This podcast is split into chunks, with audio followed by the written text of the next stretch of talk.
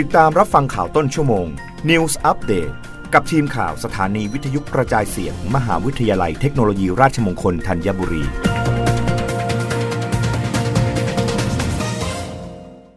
รับฟังข่าวต้นชั่วโมงโดยทีมข่าววิทยุราชมงคลธัญบุรีค่ะ นายกรัฐมนตรีย้ำรัฐบาลเล็งเห็นศักยภาพสตรีเป็นพลังขับเคลื่อนประเทศ พลเอกประยุทธ์ จันทร์โอชานายกรัฐมนตรีและรัฐมนตรีว่าการกระทรวงกลาโหม กล่าวปราศรัย เนื่องในโอกาสวันสตรีสากล ประจำปี 2566 โดยระบุว่า เนื่องในโอกาสวันสตรีสากล ประจำปี 2566 ที่บรรจบครบรอบอีกวาระหนึ่ง ในนามของรัฐบาล ขอส่งความระลึกถึง และความปรารถนาดีมายังสตรีไทย และผู้ที่ปฏิบัติงาน ด้านการพัฒนาสตรีทุกคน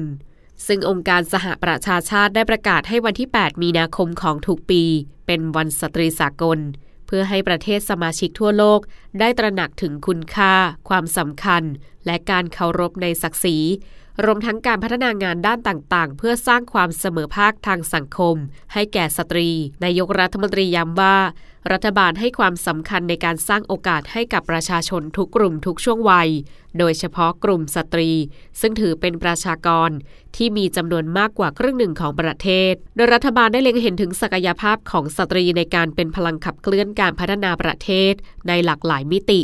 จึงได้ยกระดับการส่งเสริมบทบาทสตรี ให้สามารถมีส่วนร่วมในการเป็นพลังทางสังคม พร้อมทั้งการรณรงค์ให้ทุกภาคส่วนในสังคม ปรับเปลี่ยนเจตคติต่อบทบาทสตรี บนพื้นฐานของการเคารพศักดิ์ศรีและคุณค่าความเป็นมนุษย์สำหรับในการจัดงานวันสตรีสากลประจำปี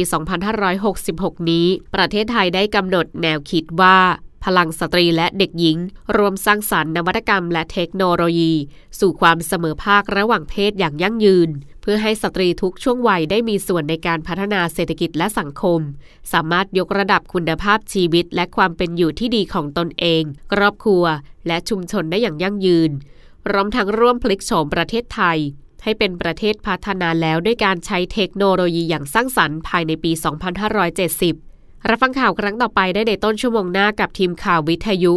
ราชมงคลธัญบุรีค่ะ รับฟังข่าวต้นชั่วโมง News อัปเดตครั้งต่อไป กับทีมข่าวสถานีวิทยุกระจายเสียง มหาวิทยาลัยเทคโนโลยีราชมงคลธัญบุรี